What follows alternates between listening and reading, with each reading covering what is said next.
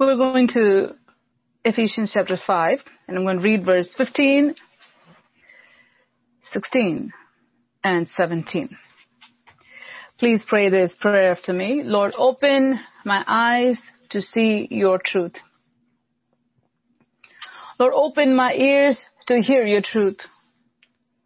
Lord, open my mind to receive your truth. Lord, open my heart to keep your truth. Let me be a doer of your word and not a hearer only. Let me bring forth much fruit to the praise and glory of God the Father and the Lord Jesus Christ. Speak, Lord. I will listen and obey. In Jesus' name, I pray. Amen. Ephesians chapter 5, verses 15, 16, and 17. See then that you walk circumspectly, not as fools, but as wise, redeeming the time, because the days are evil. Therefore, do not be unwise, but understand what the will of the Lord is.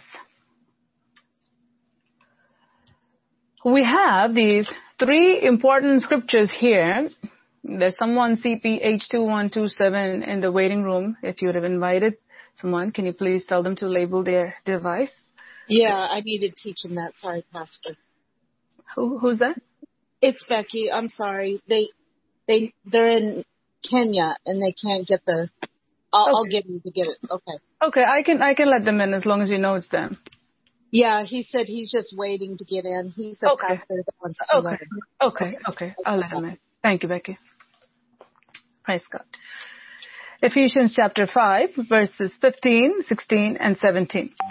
See then you walk circumspectly, not as fools, but as wise redeeming the time because the days are evil. Therefore, do not be unwise, but understand what the will of the Lord is. We have three verses here. In these three verses, we see something significant. What is it? We see God through his spirit talking to his people the importance of being wise and why you should be wise. And how can someone be fool? someone can be foolish. The difference or the distinction between wise and foolish. This is similar to Jesus Christ talking about the wise virgins and the foolish virgins. Wise men, wise man and the foolish man. We see in verse 15, God says, how are you supposed to walk? walk circumspectly, not as fools, but as wise. So in this world as we walk, there's a way that God expects his people to walk. Walk in wisdom. In the wisdom of God. Those who don't have the wisdom of God will walk foolishly. Now this I see iPhone here. If you see someone, can you please let them know to label their device? Um, it's just for your own protection. Um, and like I said before, I feel bad when I see people waiting. Um, yeah. Praise God. Wise, foolish. Broad way, narrow way. Those who are wise, they walk in the narrow way those who are foolish, they walk in the broad way. Now, there is a certain pattern that God has for his people to walk. And God has set that pattern for us. The Old Testament all the way to the New Testament. In the New Testament, we see the Lord Jesus Christ setting a pattern for us, for us to imitate Him, to walk in His path. Jesus Christ set himself as an example for us so that we can follow him. And God says over here, see that you walk circumspectly, not as fools, but as wise. Someone who's wise, be vigilant, be sober, be alert, don't be sleeping. Don't be careless. You see all these things all over the Bible from the Old Testament all the way to the New Testament. Now this verse is not saying something different from the rest of the scriptures or something new, but there's an emphasis that is placed here. When God is saying something again and again and again and again and again, it is for us to know that this is very important. You have to walk very carefully. You have to walk with your eyes open. You have to walk fully alert and awake. How many of you have seen drunkards with their eyes open? But they're about to fall off a bridge. Or they're about to get hit by a car. See, you can have your physical eyes open, but if your judgment is gone, it's no good. You can have good judgment, but if you don't have vision, that's a big problem too. We need to have our spiritual vision. We need to have the mind of Christ. We need to have both in place. Our vision has to be straight and our mind should be renewed by the word of God. Our thinking has to be like the Lord Jesus Christ. So where do we get this wisdom and how can you be wise? God says, be wise, be wise. How can you be wise? You need to redeem the time, but how can you have that wisdom to redeem, redeem the time? How can you have the wisdom to not be unwise? How can you understand what the will of the Lord is? So you cannot understand what the will of the Lord is if you don't have His wisdom. If you don't have His wisdom, then you're not going to be redeeming the time. You're going to be just like the rest of the world, party people. They think that having fun is life, but it's not. The Bible says, look at the ants, how they save up for winter. They have wisdom. Go learn from them, you lazy person. That's what the Bible says. Go to the ant, you sluggard, and go learn his ways. See how the ant or the ants, they work together how they have a goal, how they are aware of what season it is now and what season is going to come. How do they know? And how come? The people in this world, they don't know because there are two categories there. One is the wise and the other is the foolish. If you just simplify it further, you can just say one who really has the living God inside of them and they are manifesting that outside and the other one does not have God and some claim to have God. They all can be lumped into one category. So you can have a group of people who blatantly say that, well, I don't believe in God. They're in the same path as the rest of the people who say that we believe in God, we know the Lord, we have Christian music, we have Christian t-shirt, t-shirt, and we have, you know, Christian verses on our wall, and uh, everything is Christian about, but they have no Christ living inside of them. They have a dead religion. You can call that self-righteous and uh, hypocritical living. That means the garment, everything shows like they are something, but inside they are something else. Those are the people, the Bible says, Jesus said that. In the last days, they will come to me and they'll say, Lord, Lord, I did this. Lord, Lord, I did that. Lord, Lord, I did this. It's all them saying they did this, but did God say that they did it? No, that's the difference. Many times people take the scripture and they try to, try to make sense of it saying that, how can this be? How can, how can this be? The truth is, in God's eyes, they never did the works of righteousness. In God's eyes, what were they doing? They were doing unrighteous things. And God says, I don't know you. Those are the people that God will say, I don't know you. I don't know you at all. You're, you're telling me that I did this, I did this, I did that, but that's not what I saw. That's not what you did. And furthermore, what did Jesus say? He said, depart from me, you workers of iniquity. And who actually does the will of God? Those who do the works of God, not the works of Satan. Workers of iniquity is doing the works of Satan. The works of darkness. How can you do things in God's name and do works of iniquity? How can you? How can you do something in God's name and do works of iniquity? You can have a big charity organization. You can have a big church. You can have a small church.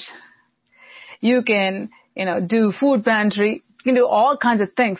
You know what? There are a lot of people. They can do all those things externally, a lot of charity work. But their heart is full of uncleanness.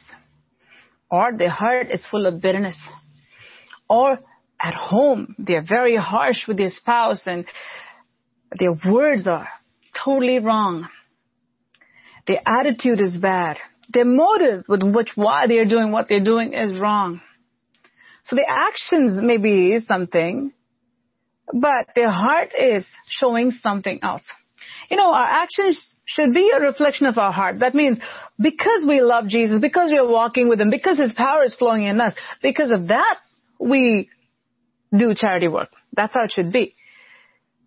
But Jesus also talks about the Pharisees who give to the poor, but they want others to notice them. They fast, but their motives are wrong because they want others to notice them. They pray, but God doesn't even hear their prayers because someone else heard it already. They want others to notice them. You see, the motive is very important. The motive with which why we do what we do is very important. So, on the outside, it can look like I did this, I did this, I did this. You can have a whole bunch of things saying that I did this. But, you can end as a failure because you, do the, you didn't do the will of God. God is speaking to our hearts today. The wisdom that you need to knowing the will of God and doing it is crucial. If you want to do the will of God, you need to know the will of God if you want to know the will of God, you need to know God. You need to have His wisdom. The Bible says the fear of the Lord is the beginning of wisdom. That means there's a lot more to it. But in order to have the beginning of wisdom, we need foundationally the fear of the Lord. We need to have the fear of the Lord as a foundation. How many of you can say, well, we have laid the foundation for a house and that's it. We're going to bring everything and we're going to move in. No. Foundation is important, has to be strong, but that's not it. We have a lot more to do before the construction of the house is finished. The fear of the Lord is the beginning of wisdom. It's the beginning of wisdom. You know why? Because there's such a thing called the spirit of wisdom. There's supernatural element to it when it comes to wisdom. When you fear the Lord, you have the beginning of wisdom. But when you walk with Him, when you have the Spirit of God inside of you, you have a lot more to it where the spirit of wisdom will operate in you, showing you what is evil, what is good, and how to escape the snares of the enemy. The fear of the Lord will cause you to enter into those things, keep you from falling. Enter into the wisdom of God. The fear of the Lord is the beginning of wisdom and the knowledge of the Holy One is understanding. God is speaking to our hearts at this hour. I want you to really play, pay close attention to what the Spirit of God is saying at this hour. There's a clear distinction here. What we do and what we say must go hand in hand just by us doing something doesn't mean that we are being something. Our doing must come from being. We saw this at the life training school.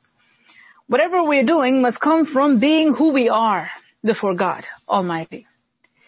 And here the Spirit of God says, see, when you walk, walk circumspectly, walk as a wise person, not as a fool. See, God could have just said, oh, be wise and walk as a wise person, but He didn't leave it there. He says before that, don't be as a fool. That means don't learn of their ways. Don't walk in their ways. Don't try to be like those people. Be someone who will do the will of God. In order for you to do the will of God, you need to know the will of God. Why? Because the days are evil. The time is so short. Jesus is coming soon. We have to meet our maker. Man's days are like grass that just goes so fast before we know it's gone. Before we know it's gone. We can have big mansions. We can have everything that we want in front of us. But suddenly something happens Nothing matters anymore. The next thing is we have to stand before our Maker, our Almighty God. Are we prepared? Are we doing the will of God? God has mentioned this twice. Again, he says, don't be unwise, but understand what the will of the Lord is. If you don't conduct your day knowing the will of God, you are living as a fool. Take this to heart. If you just get up in the morning, well, I need to do this today, and I have to do this tomorrow, and you just plan your day, and you just run your day, you are living like a fool. You need to know the will of God. What does God wants you to do today? Are you going to be one of those who just stand over there that day where God says, I don't know you? Or are you going to be one, one of those people that God will say, well done, good and faithful servant. You did my will. You know how you know? When you have God by your side. And you know that He is showing you what you need to do. And because He has shown you what you need to do and you're doing it, you know that you're walking as a wise person, not as a fool. I want to repeat it again as the Holy Spirit wants me to. How do you know that if God calls you today, that you will be as a wise person entering in to eternity where God will say, well done, good and faithful servant. God won't say, I don't know you. Lord, I gave 10,000 tracts Lord, I invited this many people to church. Or Lord, I read the Bible. Lord, I have stickers all over my house. Lord, I have praise and worship all the time in my car. With all of that, God can say, I don't know you. You know why? What matters the most is a doer of God's word a doer of God's word. When the winds came, when the storm came, when the floods came, when everything came, bringing that house down, trying to bring that house down. The house that stood on that foundation called the rock stood firm. The other house crashed and it crashed with a loud noise. Both look similar. A lot of ministries will look very similar. Some will even glitter. Not everything that glitters is gold. Before God's eyes, the structure that really stands will stand the test of time. God is speaking to your hearts this hour. If you're not a doer of the word, no matter what you say, it'll not stand before God. Lord, I tried, but I tried, but I tried. If you really tried, then you would have been a doer of the word. That's what God will say it is important for you to be a doer of the word, not a hearer only. So that brings us to the application part of what we do with what God gives to us every Tuesday, every morning call, every Sunday, and every fasting prayer. We're getting so much of God's word. What are we doing with what we're getting? Do we know that we're accountable? We have to know that. When we get the word of God, the moment we get it, we're accountable to it. Because it is supposed to nourish us. If you give a plate of food to your child, you expect the child to eat and you expect the child to grow. You expect the child to be healthy. If you see your child not eating and taking that plate, you know, some will go and throw it in the garbage. Some will just leave it there. I had the plate there, day one, day two, day three, rotting, day four, rotting, moldy, rotting. It's still there. I have the food. I have the food. Oh, I have the food. I have the food. I have the food. What are you doing with it? What are you doing with it? Are you a doer of the word? You want to be among the wise. Do what God has told you to do. Fear the Lord and do what He's telling you to do. God has told you to do something. Did God speak to you last Tuesday? What did you do with it? That's the reason why the Spirit of the Lord had me ask you about the application part what we're all doing during the morning calls, how we're going to meditate with the med- meditation has to be the application. I was glad to hear Suzanne provoking Phil to memorize. You know, she's applying what she heard from last Tuesday and she's working on it. You can see that. We need to be doers of God's word. If we don't take what God has given and we don't apply it, what will happen to us? Why are we even hearing it? What are we going to be doing with it? Are we going to be like children who are having the plates right on our table in front of us? Saying, it's there, it's there. I didn't dump it, it's there. I took notes. Good for you. I have it decorated. Good for you. I put sticky notes. Good for you. What are you doing with all those things? That's the next question. We do all these things. We can have fancy decorations here on the table. You can have a candle here. You can have, you know, this here and you can have that here. But the food is still staying on the table. Well, I'm busy. I'm working. I'm busy. I'm writing. I'm busy. I'm talking. I'm busy. I'm sweeping. The plate is still there. What will happen to your health? Think about it.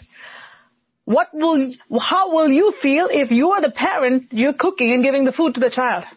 The child is saying, thank you, mommy. It, it is, it is so, really so delicious and I will really eat it. And says all kinds of fancy words to the mother and says, oh, you're the best mother. You give me best food and, and I'm so happy to be a child, but the food is still there. Think about it. Think about it. How will God feel about you? When you don't apply what God has given, and you take it and you say all kinds of flowery words, but you're not a doer of the word. So much we have received. What are we doing? If we would just apply it, you know what'll happen? You would become a very, not only plumpy sheep, but a sheep that'll multiply. A sheep that'll do great and mighty things for the Lord God Almighty because that much is being poured inside because our teachings are supernatural teachings coming from heaven, right from God to us. It has to do something big inside of us if we are diligent in applying it. If you diligently take heed to the word of God, we saw that last Tuesday Joshua chapter 1. If you diligently take heed or be careful to observe whatever God has told you to do, then observe and do it, meditate and do it, keep in your mouth and do it, then what will happen? God says, then whatever you do shall prosper. God's goal for you is to prosper. God wants to put you above all the nations of the world and show you to this world to show what God can do to those who will be committed to Him. How many people have gone to the top as a result of being a doer of the word? Hardly any, very few. We have time for everything. We have time for everything. We have time for dinner. We have time for cooking. We have time for cleaning. We have time for whatever. Talking. We have time for everything. We don't have time for God. We need to be honest with ourselves. The day we become honest before God and say, Oh my God, I could have given importance to your word here. I could have given importance to your word there. Lord, I could have given importance to your word here just to do what you told me to do. With what message you gave me Sunday. I should have meditated. I should have applied. Is it important? It came from heaven, didn't it? Did it come from heaven or not? Is God's word so cheap? From when did it become so cheap? For you to treat it the way you're treating it. That you put other things about it and that you say that I don't have time for God's word. May God help us. May God help us. There are two iPhones in the waiting room. If you have invited anyone, can you please let them know? Giving importance to God's word should become our goal, should become our ambition, should become our obsession, should become our everything. Therefore do not be wise, but understand what the will of the Lord is. Understand what the will of the Lord is. The fear of the Lord is the beginning of wisdom and the knowledge of the Holy One is understanding. How can you know the Holy One? How can you know the Holy One if we don't give time to God's Word? How will God reveal himself to us? How will he give us the knowledge of the Holy One if we don't do what he has told us to do, whatever he has given to us? If we don't put that to use, how will he give more? You know, a lot of times we say, I want more of Jesus. I want more of Jesus. I want, we, pray like that. I want more of Jesus. God will say, well, you haven't finished your plate. You haven't finished your plate. How can I put more? Your plate is still there full. How can I put more? Won't you tell that to your child when your child comes and says, I want more if, the plate is full? Or even if the plate is half full. We're going to say, finish that. Then I'll put more. Because you know it'll go to waste. God knows it'll go to waste. So He's not going to give you anything more. If you don't make use of what God has given to you. Oh, give us this day our daily bread, Jesus said. Daily bread. The daily bread is not for us to make it stale and moldy. The daily bread is for us to take it and be strengthened by it. To become like the tree that is planted by the rivers of waters. Full of fruits in its season. And the tree, when you look at it, it looks so beautiful. God feels so happy that He invested in you. May God speak to our hearts at this hour. I'm going to take you to First Samuel from here as the Holy Spirit wants me to. You can keep one hand on this and just let's go to First Samuel. Thank you, Jesus. First Samuel chapter 17. First Samuel chapter 17. And I'm going to take you to verse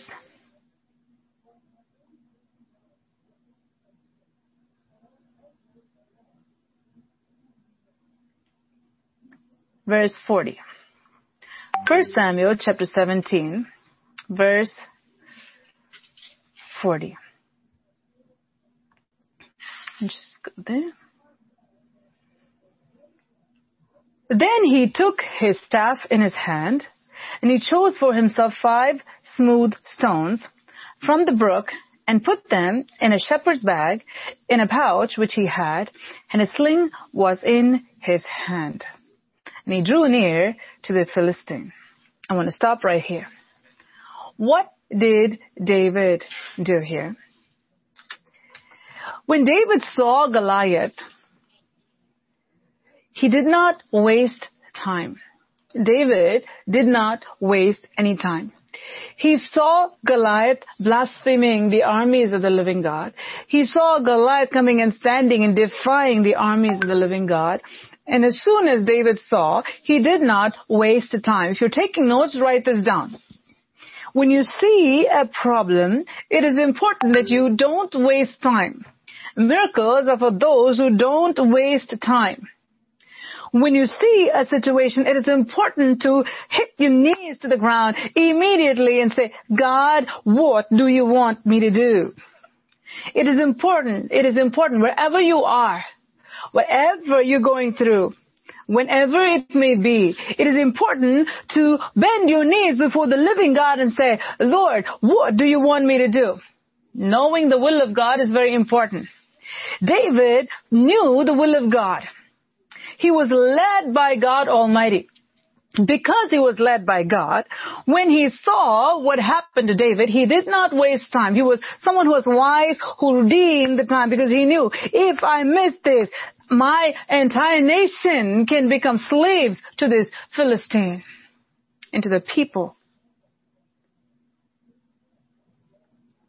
May God speak to our hearts this hour. How long are you going to let the enemy rage in your family? How long are you going to let the problem continue as a problem? For 40 days and 40 nights, Saul and his entire army, the whole nation of Israel, let the Philistine come and blaspheme the armies of the living God and blaspheme God thereby. Night and day. 40 days and 40 nights this was happening until David came and saw and he said, I'm going to do something about it. I'm not going to waste time. That's it. Immediately he started moving.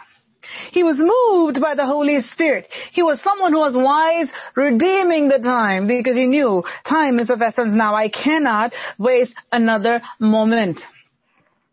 When you see a situation that needs attention, God's intervention, if you have God and you say others don't, what are you doing?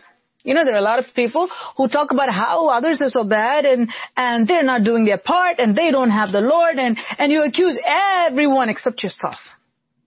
If you are there, then you can be used by God to save them. If you know God, you can be used by God to save them, like how God used David to save them. God has a purpose for you. And God is looking at you this night and God is saying this. Be wise. Don't be foolish like the rest of the people. Those are all Israelites. They were not the Philistines. God was not talking about the Philistines. God is talking about the people who call themselves to be God's people who are unwise. Don't be like them. Don't be like them. Don't be like them. You redeem the time. Wise virgins and foolish virgins. They were virgins, remember. They were all invited to meet the bridegroom. They were all invited to the wedding party. They're all virgins, all believers. But half were unwise. And half were wise. Half were foolish and half were wise. God is speaking to our hearts today. Don't be like the rest of the people that you see outside. They say, eh, it's okay. Don't be too hard on yourself. Don't be Jesus, Jesus, Jesus all the time. Don't be too conscious about how you're behaving in this world. You can be just like the people of the world. That's okay. God knows you and you know God and all these things. The foolish say. But the wise will say, this is what God's word says. Because they fear God and they say, all those who name the name of the Lord, let him depart from iniquity. That's what God's word says. So, a wise person will be a doer of the word. What will he or she do? Depart from iniquity be a doer of the word. Now because David was someone who was pleasing God, he was led by God, he had the wisdom of God. Because he had the wisdom of God, the wisdom of God led him, as soon as he saw the situation, the Spirit of God, the Spirit of wisdom led him to do what he had to do. Talk to this person, talk to that person. This person is putting you down. Don't worry about this. Go to the next person. The wisdom of God is leading him. He is not led by emotions. Write this down. The Spirit of God, the Spirit of wisdom, when He leads us, we will not be led by emotions. We'll be led by God's wisdom the wisdom of God, when He leads us, it's not going to be based on feelings and emotions. It's going to be based on the will of God. When the will of God is in focus, you're going to be doing what you have to do in order to fulfill the will of God. And there's no room for emotional drama there. There's no room for Satan to work through the emotions there because when your mind is on doing the will of God, your body, your emotions, they're all in sync in doing the will of God. How will it happen? Okay. I, okay, I'm just gonna let both the iPhones in because I don't know which one is Betty. Praise God. So when God leads us, God leads us by His wisdom, and His wisdom is His Word. God is wisdom, God is Word, God is knowledge, and God is understanding. God is love. God is joy. God is patience. When you look at the attributes of God, it is God Himself.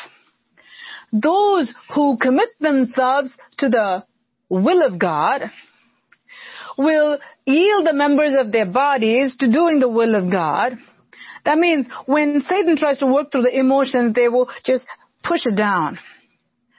And they're going to be keen on doing the will of God. So there's no room for the enemy to pull a person who is bent on doing the will of God down. I want to give one illustration here as the Holy Spirit wants me to. We'll go back to David here. But when Apostle Paul had to go to suffer, the rest of the people in the church, they were saying, don't go, don't go, please don't go. God has shown that you're going to be persecuted there. Don't go. You know what Apostle Paul said? Please don't say that. I'm going. Now they're all crying for him, saying, don't go, don't go, because you're going to be persecuted. Apostle Paul knew that this was the will of God, and this will of God was for him to go and suffer and testify for the name of the Lord Jesus Christ.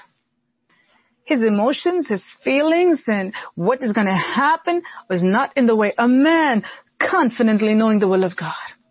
Nothing. Even the rest of the so-called Christians were not able to persuade him from doing the will of God. You need to be like that. In order for you to be like Apostle Paul, you need to know your God like Apostle Paul. When all the people came and said that it's not God's will for you to go, Paul, you shouldn't be going, Apostle Paul knew the will of God. And he knew where that counsel is coming from also. And he did the will of God. You need to know the will of God. And this is where God's word says, be wise, know the will of God, and do it because time is very short. Time is very short. Time is very short. So know the will of God and do it. So what David does is, David over here in 1 Samuel chapter 17 knew the will of God. David was wise. He knew the will of God. Why was David wise? Here, because David was someone who feared the Lord. David had an intimate relationship with God. He believed that God is living. He believed that God can hear. He believed that God can see. And he developed this close relationship with God that the presence of God was with him all the time.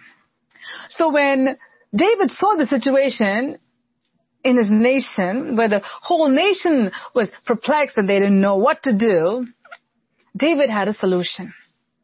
This is how God's people must be and will be if they are wise in the midst of turbulent situations, they will have the answer and they will be the answer because they have the answer inside of them. God wants you to make you a light to the darkness that is out there. But how can you become the light unless you become one with the light? The word is the light. If you have no time for God or if you have less time for God, then you'll be like a candle that is put out or you'll be like a flickering candle. If you have no time for God, you have no light. If you have little time for God, you're like a flickering candle. Soon to be put out. The Word of God should become your priority. Make it your priority. Now, David saw the situation. He had the mind of God. He had the spirit of wisdom uh, leading him. He had the wisdom to avoid petty fights and go to Saul. He had the wisdom to talk to the people to take him to Saul. He had the wisdom to talk to Saul who tried to put him down and say, well, David, you're too little and you're not qualified and you can go home. But he had the wisdom of God to speak the right words to Saul to the point that Saul got convinced because the spirit of wisdom was working through David and speaking through David. It's very important. That's the spirit of God. The fear of the Lord is the beginning of wisdom. That's not the spirit of wisdom. That's the beginning of wisdom. That's the ABCs, alphabets, to the big C of language. If we don't have that, then we have no language. If you don't know your alphabet, you have no language. So the fear of the Lord is foundational. That's the beginning. But then you have the spirit of wisdom that God gives to all those who choose to put that wisdom to use. That means with the fear of the Lord, whatever you know is right, you should do it. Whatever you know is wrong, you should not do it. That's the beginning stages of getting wisdom from God. To those who are consistent in doing that, to those who are faithful in doing that, that means treasuring that wisdom by fearing God. Those are the ones who will be given the spirit of wisdom. When the spirit of wisdom comes and you will know the will of God, you will know the will of God. When you know the will of God, you must do the will of God. Otherwise, even what God gave, He will take it away from you. So the will of God is very important. Every single day you need to know the will of God. Every single day you need to know the will of God. Someone asked me this question recently. He said, Pastor, how was your day and how's your schedule? I said, I can't say that. You know why? Because every day is different. God orders our day. God orders our day. Even while I was working for the school district, even while I was working for the attorney, every day was different. Every day, just like how it is now, every day is different. Because the God whom we serve is a God of uniqueness. He brings uniqueness in our work. He brings uniqueness. Every day can have testimonies. Every day will have the touch of God. Every day will have the fingerprints of God. You yourself won't know how your day will begin and how your day will end. One thing you know, it'll have miraculous thing. It'll have a lot of trials and a lot of testimonies. We need to have God to lead us. That we need to know the will of God and to do it no matter what happens. We need to know the will of God. Sometimes people can say, I don't know the will of God. How can I know the will of God? Well, are you doing what you know to do sincerely? Whatever you're hearing, whatever God has been teaching you, are you following? Are you being faithful? Or are you being unfaithful? Only to the faithful God will give more. You multiply your two and you make it a four, then God will add more to you so that you can multiply more. But if you just keep it, like I said, with a plate full of food or eat a little bit and say, let me keep that and maybe I can take more, maybe I like this, maybe, you know, some people are like that. I know someone who used to be like that, you know, they're not alive anymore, but this person, when she got married, she said she came from a very rich family, it seems. So she'll go with the restaurant, she'll go with her husband to the restaurant and she'll, she'll order something and she'll take a bite and she'll leave it and she'll ask, I want that. And they'll order that, take a bite of that and leave that and order. And the husband was like sitting and watching and he will never order for himself. And she, she herself told me this when she was alive. So you have like a whole bunch of, now the husband is not a rich person. But to please his newly married wife, he was like ordering and ordering. And so when he saw this pattern, what he started doing was he would never order any food for himself. He would wait until she leaves everything and then he will take all that and he'll take some from everything and he'll eat. Is it good? That's not good. Now, do you think that the husband continued doing like that? No. That'll be encouraging folly. Pick what you want. You want that? Take that. You want to take two, three dish? Take that. That's it. You can't be having like 10, 15 and saying, I'll try this, I'll try this, I don't want this, I'll try this, I don't want this. God will not give his treasures to those who throw it away in the trash can. We ask God for more, but are we making use of what God is giving to us now? We can envy those who have more all the days of our lives, but you know what? You too can have that. But how are you handling what that has been given to you? How faithful are you? Jesus said this. A person who's faithful in little, God will make him a ruler over many. How faithful are you in what God has given? How faithful are you with the word God has given? How faithful are you? How faithful are you in the application part? How faithful are you in being a doer of the word of God? You see David over here. Before God brought him before Goliath, he took him before the lion. He took him before the bear. He was faithful to God. With the little sheep, the flock that he had, he was faithful to God. And after that, God took him before the giant. This is what God will do. Before David could become anything, he faced lots of, lots of challenges, but because his walk was there with God, his mind was on doing the will of God. He knew that the will of God is for me to lay down my life for my sheep. That means I'm going to fight and God is going to win this battle. And with faith, he went against that lion. With faith, he went against the bear. And because of that, he not only saved his sheep, but he had a testimony that he could share before the king before he could bring the giant down, he was able to tell King Saul, he had a good portfolio. He was able to go and show him This is what I have accomplished through God and the same God will cause me to bring this giant down. And his words were credible. The Spirit of the Lord was behind his words because he is the one who is inspiring him to say these things. And because of that, what happened? Because of what happened? Saul was convinced because the word of God, the spirit of wisdom was working through David. It was the spirit of God who went straight into Saul's spirit after Saul said, okay, send him. Even though David's size was like maybe one fourth of Goliath's size. That didn't keep Saul from sending David before Goliath. Think about that. Someone who's so scared of the giant, how will he put himself and his entire nation at risk by sending this little fellow there? Something happened into Saul's spirit. Something from David went into Saul's spirit. Are you being someone who is able to impart such faith, influence people? so that God's work can be accomplished, so that God's kingdom can expand, so that Satan's kingdom can be brought down, so that people can be delivered, people can be healed, people can be set free, people's tears can be wiped away. God has asked you this question. Do you have the Lord Jesus Christ? If you have Him, what are you doing with what you have?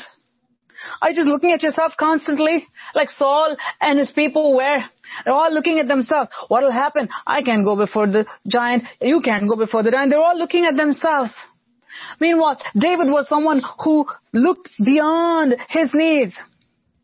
He said, God, I don't want this uncircumcised Philistine to blaspheme your name. Not another second. And he did not waste any time. He said, I'm going to go. I'm going to go. I'm going to go. I'm going to go. And the Spirit of the Lord said, go. I'll be with you. Those are the people God will use to do impossible things. Now you look at David. David was not a hasty person. we saw this a week ago. David was not someone who said, as soon as Saul said, you can go, he didn't just run before Goliath and say, here I come, ready or not, here I come. No. He was someone who went to this riverside, and this is where we read a few minutes ago. Let's just go there. Verse 40. The Spirit of God who led David to Saul also led him not to wear Saul's armor. He had wisdom to not please Saul. Imagine if you'd have thought, oh, the king said he'll feel offended if I tell him that I can't wear his armor. He's going to look down on me. So even though it is heavy, I'm just going to take this and somehow walk with this and God will somehow give me the grace while it's so heavy on me. You know, many Christians are like that. They don't want to offend another person. Uh, they rather offend God. They'll not offend another person, so they will carry the weight that they should not carry. And then they'll fall down. And then they'll say, oh Lord, I did it for you, and look what I'm doing, what I'm suffering. You're not suffering because you did God's will. You're suffering because you wanted to look good before someone else. God is speaking into our hearts at this hour. Don't be a man pleaser. If you be a man pleaser, you cannot serve God. Apostle Paul said, if I please man, I cannot be a servant of God. If you try to please your son, your daughter, your mother, your father, your brother, your sister, your husband, your wife, you cannot be a pleaser of God. Certain times God will call you to do certain things. Doesn't mean that you despise everyone and be rude and disrespectful. No. A child of God should not be like that. But at the same time, when you know that God has called you to do something, when burdens are placed upon you that you should not bear, at that point, if you are walking with God, God's wisdom will tell you to say no to them at that time. Yes? When you try to please people, you will become a person who will offend God. You'll become a person who will lose the blessings of God. Don't let people put weight on you that you shouldn't bear. Don't do things that you shouldn't be doing because you don't want to look bad in front of others. So I'm just going to kill myself over it to the extent that you don't have time to pr- time to read, time to pray, you don't have time for anything. God is speaking to your heart at this hour. Put God first in your life. Be wise to redeem the time. Know the will of God and do it. David knew the will of God and he did it. Some people, they know the will of God, but they will not do it. Don't be like that. Be someone who will know the will of God and do it. Know the will of God and do it. Now David knew the will of God and now he says no to the king's armor. He says, I can't wear this, oh king. Doesn't matter. If the king thinks bad and the king thinks that, oh boy, I don't know. David could have thought, if I tell him that I can't wear this, then what if if he keeps me from going in front of Goliath? What if if he keeps me from representing God? David didn't depend on Saul to go and stand before Goliath. David knew that God has called him and God will take him. Where I have to say no, I will say no. That some people are so scared. So scared to stand up for the truth. You're so scared to stand up for the truth, how are you going to resist the devil? Because the devil is a liar. He is lie himself. If you can't stand up for the truth, how are you going to resist the devil? You're not resisting the devil. You're actually resisting God. When you stand up for the truth, you're resisting the devil. When you stand up for lies, you're resisting God Almighty, remember. So truth is important and to stand for the truth is all the more important. God is speaking to our hearts at this hour. So David, at every place he faced opposition, he did the will of God.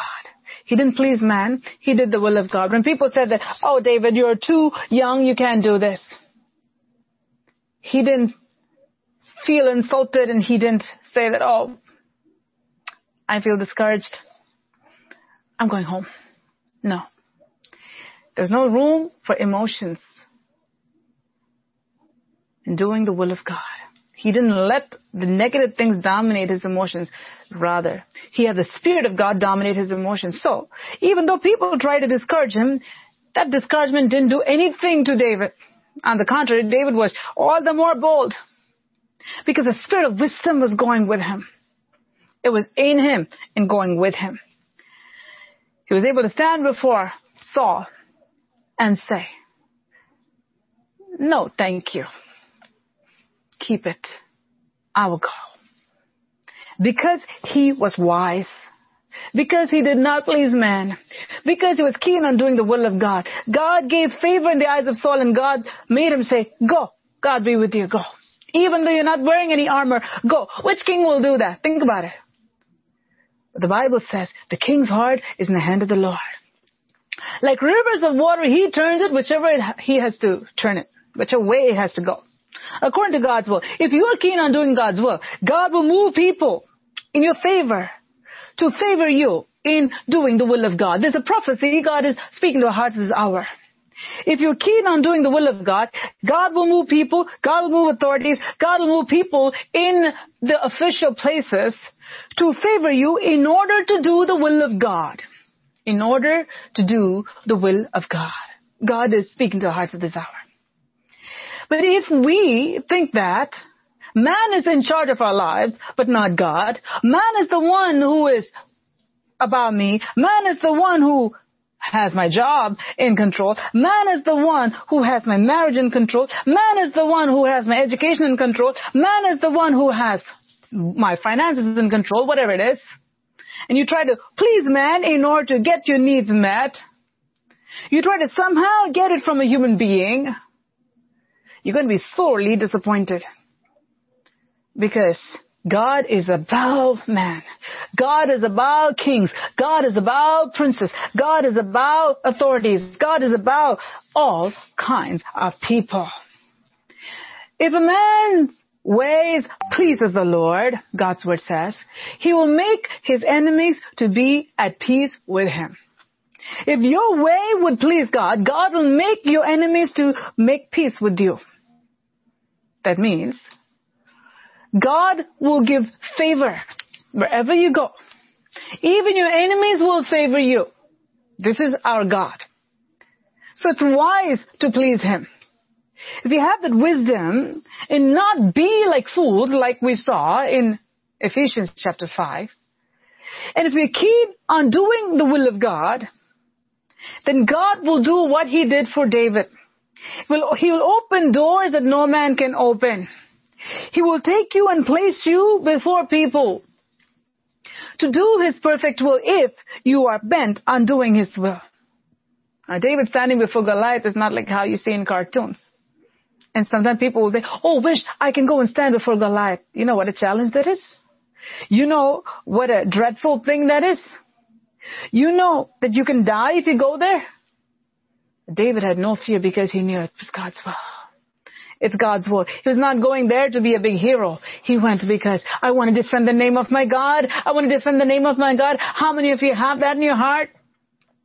Whatever I do, I want to do it for the Lord. Somehow, somewhere, someone needs to hear the name of Jesus. Somewhere, somehow, someone must hear how big my God is. Somewhere, somewhere, somewhere, somewhere, somewhere. Somehow. If my life can bring hope to someone, oh God, let me do your will. How many of you can sincerely say that? Not just simply say that, but sincerely say that. Sincerely saying is doing whatever God has called you to do, beginning in being obedient to the voice of the Holy Spirit by being a doer of the Word of God. Value His Word.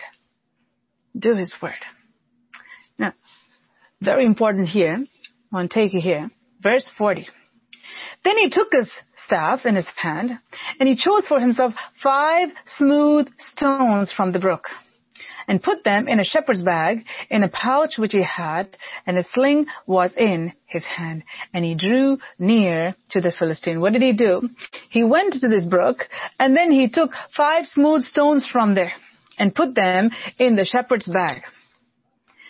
So after he saw the king, he came to this brook. He came to this brook and he's choosing five smooth stones. Who is behind David's choosing those five smooth stones? The Holy Spirit. The Spirit of wisdom is upon him to choose the best stones that were there. The stones that were important. Out of those five, one is going to bring that giant down. The Spirit of God is causing David to pick exactly what needs to be picked from there. We need to be people of faith, people of integrity, people who do God's will at all costs. You look at David. When David went to the river to get those five smooth stones, even to pick that five stones, those five stones, the Spirit of God had to tell he didn't go into, let me just, you know, take maybe 20 or 30. What if while I, you know, use this sling and the stone and it just didn't hit him or it hit him on his nose or hit him on his shoulder. I I'd probably need like 25 and you know, he was just standing there and picking stone after stone. No. The Spirit of God led him exactly what he needed to do. To take just five. He was so confident. He knew that my God is with me. When he went to the riverbanks, he knew that he was going to win. He knew that he was going to bring the giant down. He knew that this giant, this blasphemer is going to be put down by God Almighty who is inside of him. He had that wisdom. He had that wisdom. He had that wisdom. The spirit of wisdom was leading him. While the rest of Israel were in fear. They were like fools. They were foolish actually. Not like fools. They were foolish. They lived as if they didn't have God. They lived in fear. They chose fear over faith in God. And they lived in fear. Very different from David, one person, who with faith went to the riverbanks. He had the wisdom of God and he put that wisdom of God to use. Be wise. What does this wisdom do? This wisdom will cause you to overcome all the powers of darkness. This wisdom will cause you to overcome all the powers of darkness. This wisdom will cause you to overcome all the powers of darkness, no matter how huge this giant may appear. The wisdom of God will cause you to bring this giant down through that smooth stone. Whatever that smooth stone be in your life, it has to come from the presence of God. It has to come from the wisdom of God. It has to come from the Spirit of God. Then you will have good success. Then you will have good success. Then you will have good success. Whatever you do, you will prosper. You won't be someone who will toil, like it says in the Bible. You toil from day to night and eat the bread of sorrows. God's people are not so. They eat the fruit of their labor. Because the God who gives them the grace to labor gives them joy to enjoy that. God is speaking to our hearts at this hour. Be wise. Redeem the time. Make sure that you do the will of God. You redeem the time to do the will of God. Time is so important. I can't waste time. I can't waste time. David said, I can't waste time. I gotta go right after I leave Saul. I gotta go to that brook. I gotta get those stones. And I gotta get straight to where Goliath is. I can't lose time. How many of you are facing critical things in your life and yet you are not spending time in the presence of God? You're not praying as you should. Your spouses are not saved. Your spouses are not saved. Your children are not saved. Your parents or grandparents are not saved. Or your friends or co-workers are not saved. And you see this Goliath standing there. You see the oppression of the enemy over your family. But you're not redeeming the time. You're preoccupied in other things. While the enemy is coming closer and closer and closer, and he still has your entire family, your whole circle in terror. But you're not seeking the will of God in this. You're not praying as you should. You don't have a plan. David had a plan from God. The spirit of wisdom gave him the plan. David, when you went against the bear, your hands are enough. David, when you have to fight the lion, your hands are enough. David, when you have to fight the giant, you can't go with your hands. Take the sling and the stone. Take five smooth stones. Who was leading him? The spirit of wisdom. See, God's partnership with man and man's partnership with God is very important. In order for God to accomplish His will on earth as it is in heaven, He looks for man who will partner with Him to bring heaven down to earth. I want to repeat this. In order for God to bring His will down to earth as it is in heaven. He's looking for a man who will partner with him to bring his kingdom down to earth. And you know what? The disobedient and the rebellious cannot fulfill this. Those who partner with God are people of integrity. Those who partner with God or God partners with them will be people like Abraham who are covenant keepers. Who be people who be willing to do anything Wherever God tells them to do, wherever, wherever God tells them to go, they'll go. Whatever God would tell them to do, they will do. Because He's the Lord. That's the exact relationship master means. He tells me what to do and I do. Trustworthy servant. Then God will be able to use you in ways beyond your imagination. But you should be willing to do anything that God will call you to do. You look at Abraham, you look at David, you look at Daniel. People who are used by God in mighty ways were people who laid down their lives. Whatever God would tell them to do, they will do. There were people who were keen on doing the will of God. Oh, but, but Lord, but, uh, my body says this, but no, I have no time for this, but Lord, uh, I can't do this now. There's no can't in the heroes of faith vocabulary. No can't. Lord, this is, this is not possible at this time. Can I do some other time? It's not in the vocabulary of the people who are in the book of faith, hall of faith. No.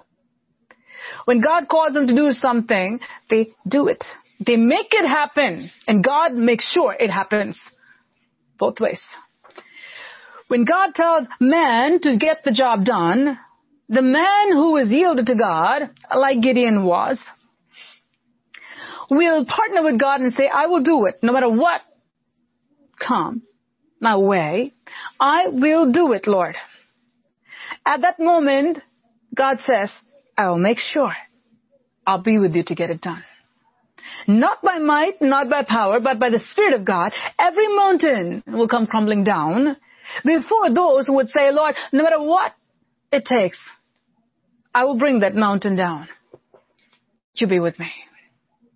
When a person who's willing to obey God 100%, no matter what the cost is, God will be willing to work with them and through them 100% to accomplish the impossible. God is looking for people like that. Wise people who are full of the wisdom of God, who have the fear of God, which is the beginning of wisdom and full of the wisdom of God, but the Spirit of God is that they have been so obedient to God. The Spirit of wisdom is in operation. No matter what God would tell them to do, they have always yes at the tip of their mouths. Whatever God calls them to do, they won't say, Lord, it's difficult at this, this time. Lord, you know what I'm going through and you know, Lord, how hard it is for me too. God will say, okay, stay home. I'll find someone. That's what God did in Gideon's army. All those who are fearful and unbelieving, send them home. And they all went home. They all first came to fight. Send them home. Send them home. And send the next group home. Just a bunch of people, they're enough for me. In God's eyes, they're looking for those who will be loyal towards Him. That's all He's looking for. He's not looking for talents. He's not looking for abilities. He's not looking for anything outstanding because He has all those He can give to a person who has nothing. He calls into existence things that are not as though they were. You can give all those things to a person who has nothing if he has a loyal heart towards God, which will say, yes, Lord, yes, Lord, whatever you say, yes, Lord. How obedient are you to the Lord God Almighty? How obedient are you when God tells you to do something? Do you make excuses? Do you make excuses? If you're making excuses, know this for sure. You're not doing the will of God. If you're not doing the will of God, know this for sure. You're not among the wise, you're among the foolish. If you're not among the wise and you're among the foolish, you're in a very, very difficult spot, remember. God is speaking to hearts at this hour. All the memorization and meditation we talked about for the past few weeks that the Holy Spirit gave to us. And we've been hearing this for the past several years. If we don't put it to practice, if we're slow to listen, that means we hear it, but we're slow to be a doer of the word. Oh, time is running out. Time is running out. At the last minute, we try to do something. It's not, it won't be possible. It won't be possible. I remember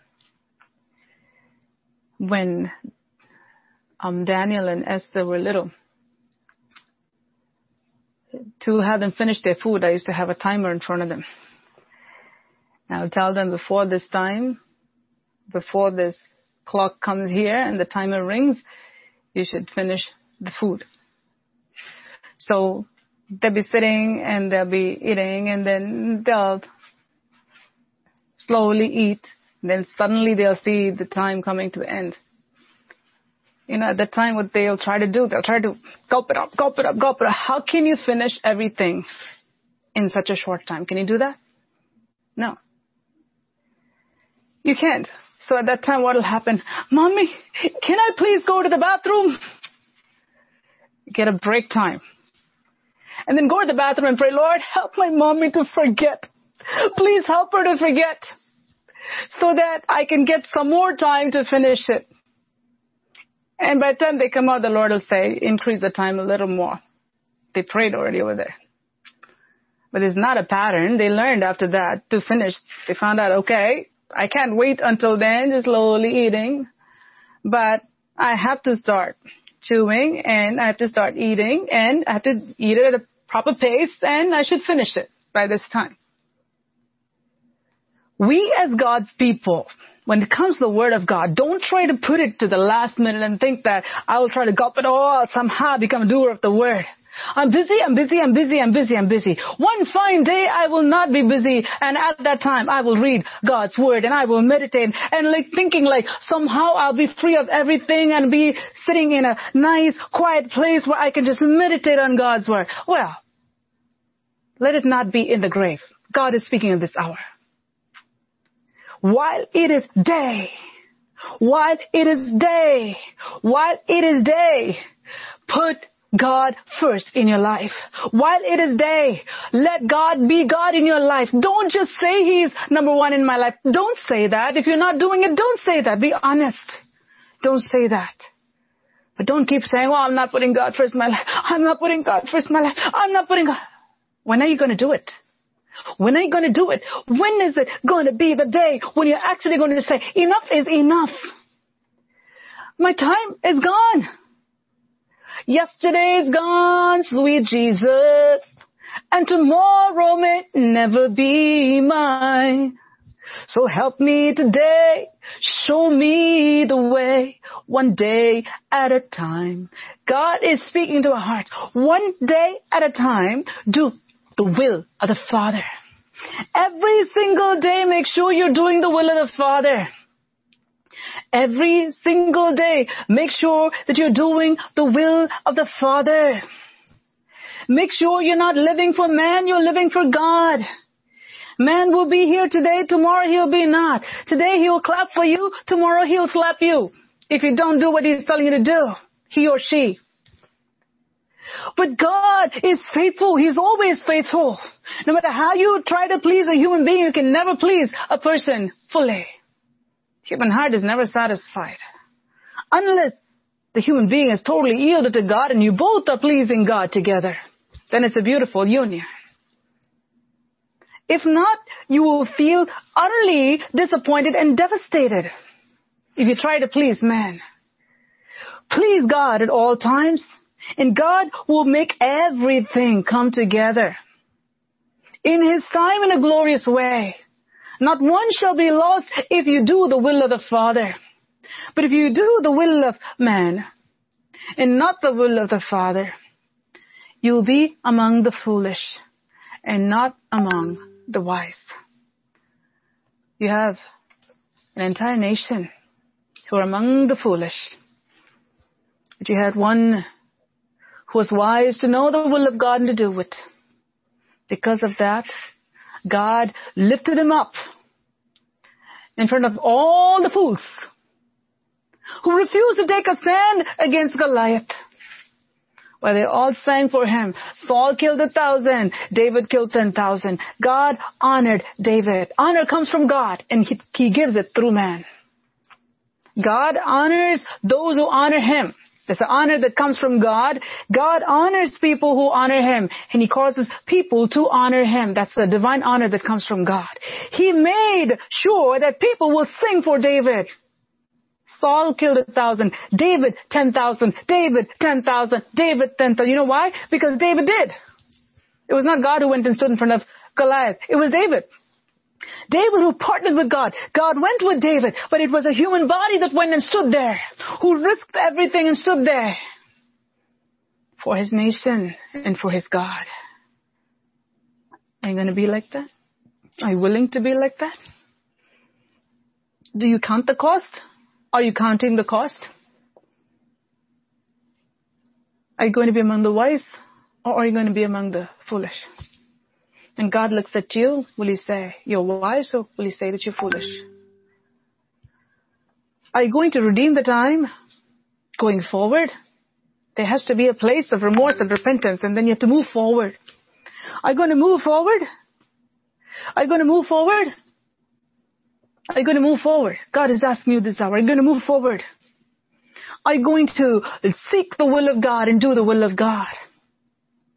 Are you, are you going to be someone who will partner with God in heaven, partner with you and do great mighty things for God Almighty? That means you will face giants. That means you will face lions. That means you will face bears. Do you know what? Without that, you have no testimonies. If God be for us, who can be against us? If God be for us, who can be against us? If God be for us, who can be against us? I want to take you back to Ephesians as the Holy Spirit wants me to, and we're going to close for tonight. Let's go there, Ephesians chapter 5. I'm going to read verse 15, 16, and 17. See then that you walk circumspectly, not as fools, but as wise, redeeming the time because the days are evil. Therefore, do not be unwise, but understand what the will of the Lord is. Praise be to God. I'm going to take you to just one more scriptures, scriptures, Second Corinthians, I believe.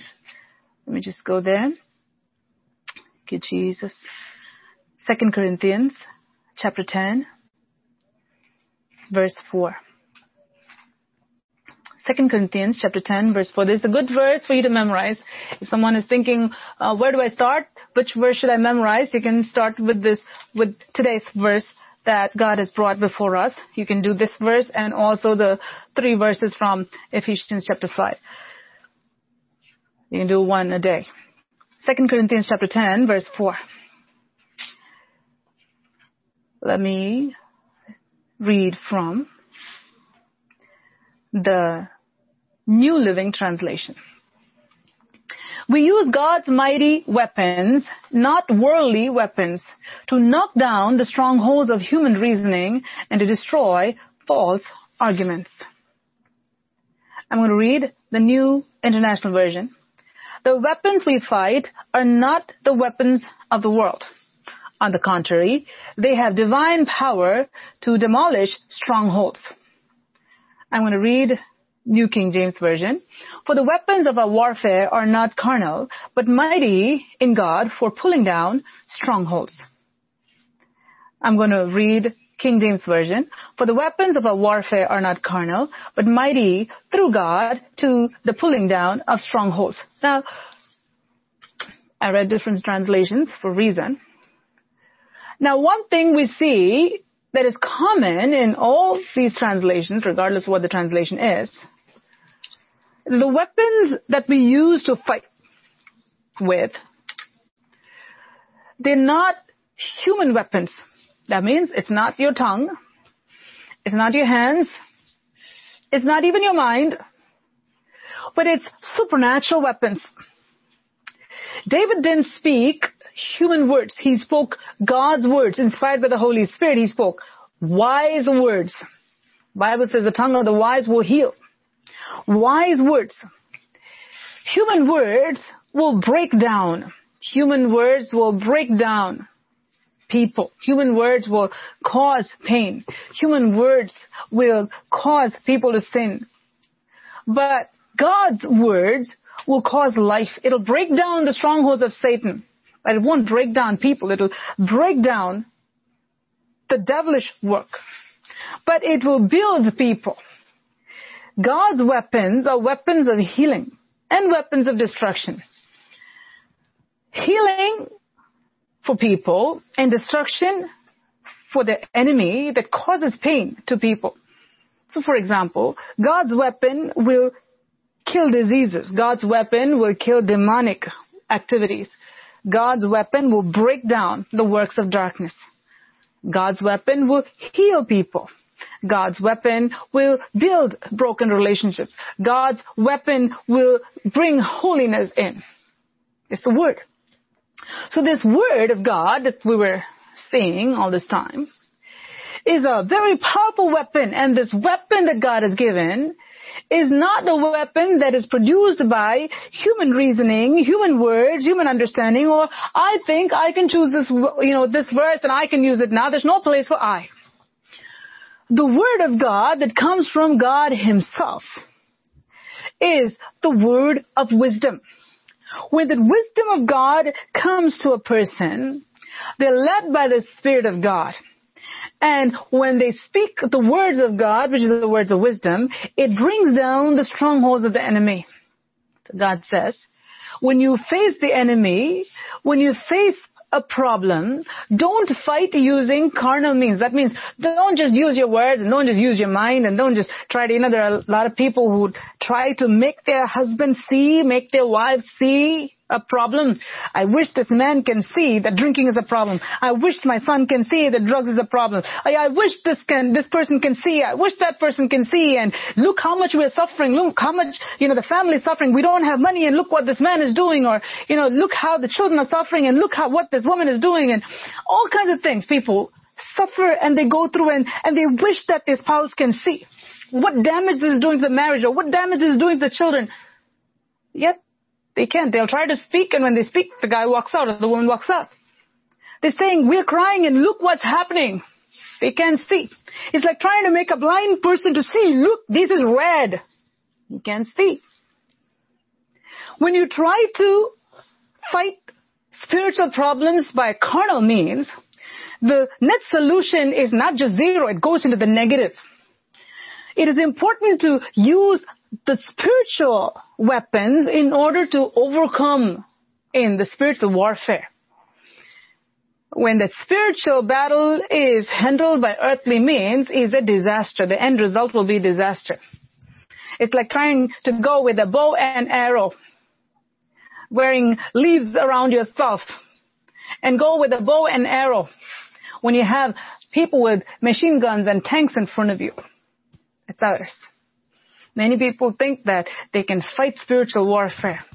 We're saying that Psalm 91 says this, Psalm 63 says this, Psalm 67 says this, and they think that they can pull all the scriptures and just scripture after scripture after scripture, and they think that everything can be accomplished. No.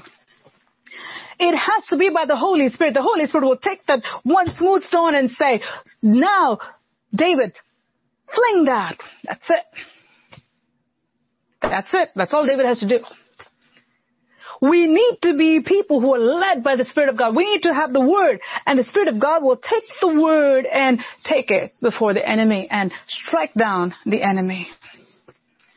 You need to handle your problem God's way by knowing His will and doing His will. Only when you do that you will have any kind of power. Only the obedient person will have power to resist the devil. Those who don't submit to God cannot resist the devil. You submit to God and resist the devil and he will flee from you. Only those who submit to God will have the power to resist the devil. Only those who are keen on knowing the will of God will have the strength to do the will of God because they are the obedient people of God. As we close our eyes tonight, may the Spirit of God do a deeper work inside of you. God is showing me the word commitment. When you lack commitment with the Most High God, when you lack to have that commitment with the Most High God, your relationship with Him is rocky, says the Most High God. Thank you, Jesus. Thank you, Jesus. Thank you, Jesus. You need to have a solid commitment before God and say, Oh Lord, no matter what it is, I will not be a fool, but I'll be one among the wise who will do your will, O Lord. I'll give priority to your word, O Father. No matter what it takes, I will not try to cut corners here. I'm going to yield myself to the working of the Holy Spirit. And I'll make your word my priority. Open your mouth and say it wherever you are. Be true to yourself and be true to God. Confess your weaknesses before God Almighty and say, enough is enough. I am going to become a doer of the word. I want to partner with you, Lord. Enough. I'm not going to partner with this world. I'm not going to partner with the things of the world. I'm not going to be a man pleaser. I'm going to be a God pleaser. Hallelujah. Hallelujah. Hallelujah. Hallelujah. Hallelujah. Oh, Jesus, Jesus, Jesus, Jesus, Jesus, Jesus, Jesus. Hallelujah. Thank you, Jesus. Hallelujah. Praise you, praise you, praise you. Take some time in the presence of God. Take some time in the presence of God. Only one life we have. Only one life we have. Only one life we have. Only one life we have. Before we know it'll be gone. Before we know it'll be gone. Before we know it'll be gone. Only one life we have. Use every minute thoroughly for eternity. Use every minute thoroughly for eternity. You will have no regrets. You'll have no regrets. Hallelujah. Hallelujah. Hallelujah. Thank you, Jesus. Thank you, Jesus. Be wise in knowing the will of God. Be wise in doing the will of God. Thank you, Jesus. God is interested in such people, and He's looking for such people. He's looking to see whose hearts are loyal towards Him. Who is loyal towards Him? Who is loyal towards Him? Who is loyal towards Him? Hallelujah. Thank you, Jesus. Thank you, Jesus. Thank you, Jesus. Thank you, Jesus. Father, in the name of Jesus Christ of Nazareth, I come before your throne of grace. I thank you for giving us this time to spend time in your presence. Lord, you've spoken to your people. I pray with what you have spoken to your people, may they take it, may they do something about it. Father, as your servant, your word that you gave, I've given to your people. From the mouth of God to the mouth of your servant, to the, to the ears of your people. From the mouth of God, through the mouth of your servant to the ears of your people. Your word has gone this night. Lord, let it bring forth much fruit. Let your word bring the desired fruit that you're looking for. So I pray that every heart be a good ground, Lord. That every heart make that solid commitment this day to being a doer of your word, hallelujah. To being a doer of your word, hallelujah. To being a doer of your word, hallelujah. To really love your word enough, hallelujah to do it. Thank you, Jesus. Thank you, Jesus. Thank you, Jesus. In the name of the Father and of the Son and of the Holy Spirit. As your servant, I bless your people with this blessing that you alone can bless them with. That they may take your word seriously. That they may give priority to your word from this day forward that their lives may be transformed by the power of your word. That they may be pleasers of God and not pleasers of men. Their lives would mean something big to the King of Kings and the Lord of Lords. That they may stand before you on that day, having done all to stand, to receive the crown of life that you have for them. For this I ask in Jesus' name, and I thank you for doing this. In Jesus' name, amen. Amen. amen. Thank you, Lord. Thank you, Lord, for your holy word. Thank you, Lord. Thank you for the Spirit of God showing us the time is precious. Lord, we need to make use of every bit of time that you're given, Lord. Redeeming the time because the days are evil. To be circumspect, as we heard, Lord, not as fools None of us should come short, come up short. We thank you, Jesus. Thank you, Lord, for your grand plan that even now we can pick up and run with everything that's within us to do one thing, the will of God. Thank you, Lord, for teaching us not to go with emotions, not to go with human plans, not to be a man pleaser, people pleaser, not to please ourselves, but to please the living God. Thank you, Lord, for the truth that we heard, including that, Lord, if we say, Lord, I will do your will at any cost and at all costs, then you will make sure that you'll accomplish your will in us. Thank you, Lord. You will go with us and bring down the mountains. You'll go with us and you will speak to people. You'll clear the way. You'll give us favor. Hallelujah. Just like David and Daniel, the Apostle Paul. Thank you, Jesus. Thank you for teaching us that we must know the God of the Apostle Paul the way Paul knew him. In order, Lord, to have your wisdom, to do the right thing. Thank you, Father. I pray, Lord, that the word that we heard that fell on our ears would be received and chewed on. Even tonight, the next day, the next day, until it becomes a part of us that we are all resigned to do your will. We're completely committed to do the will of God no matter what. No more excuses, but to pursue you, Lord. Meditate on your word, memorize your word, obey the word. Thank you, Father, for the truth that you've given us. Thank you for counting us worthy enough to give us the truth. Help us to prove ourselves worthy by keeping the truth and obeying it. We thank you, praise you in Jesus' precious name. Amen. May the Lord bless you and keep you. The Lord make his face to shine upon you and be gracious to you. The Lord lift up his countenance upon you and give you peace. Amen. May the grace of the Lord Jesus Christ, may the love of God the Father, and the sweet fellowship of his Holy Spirit rest and remain with us all now and until we see Jesus face to face. Amen. Amen.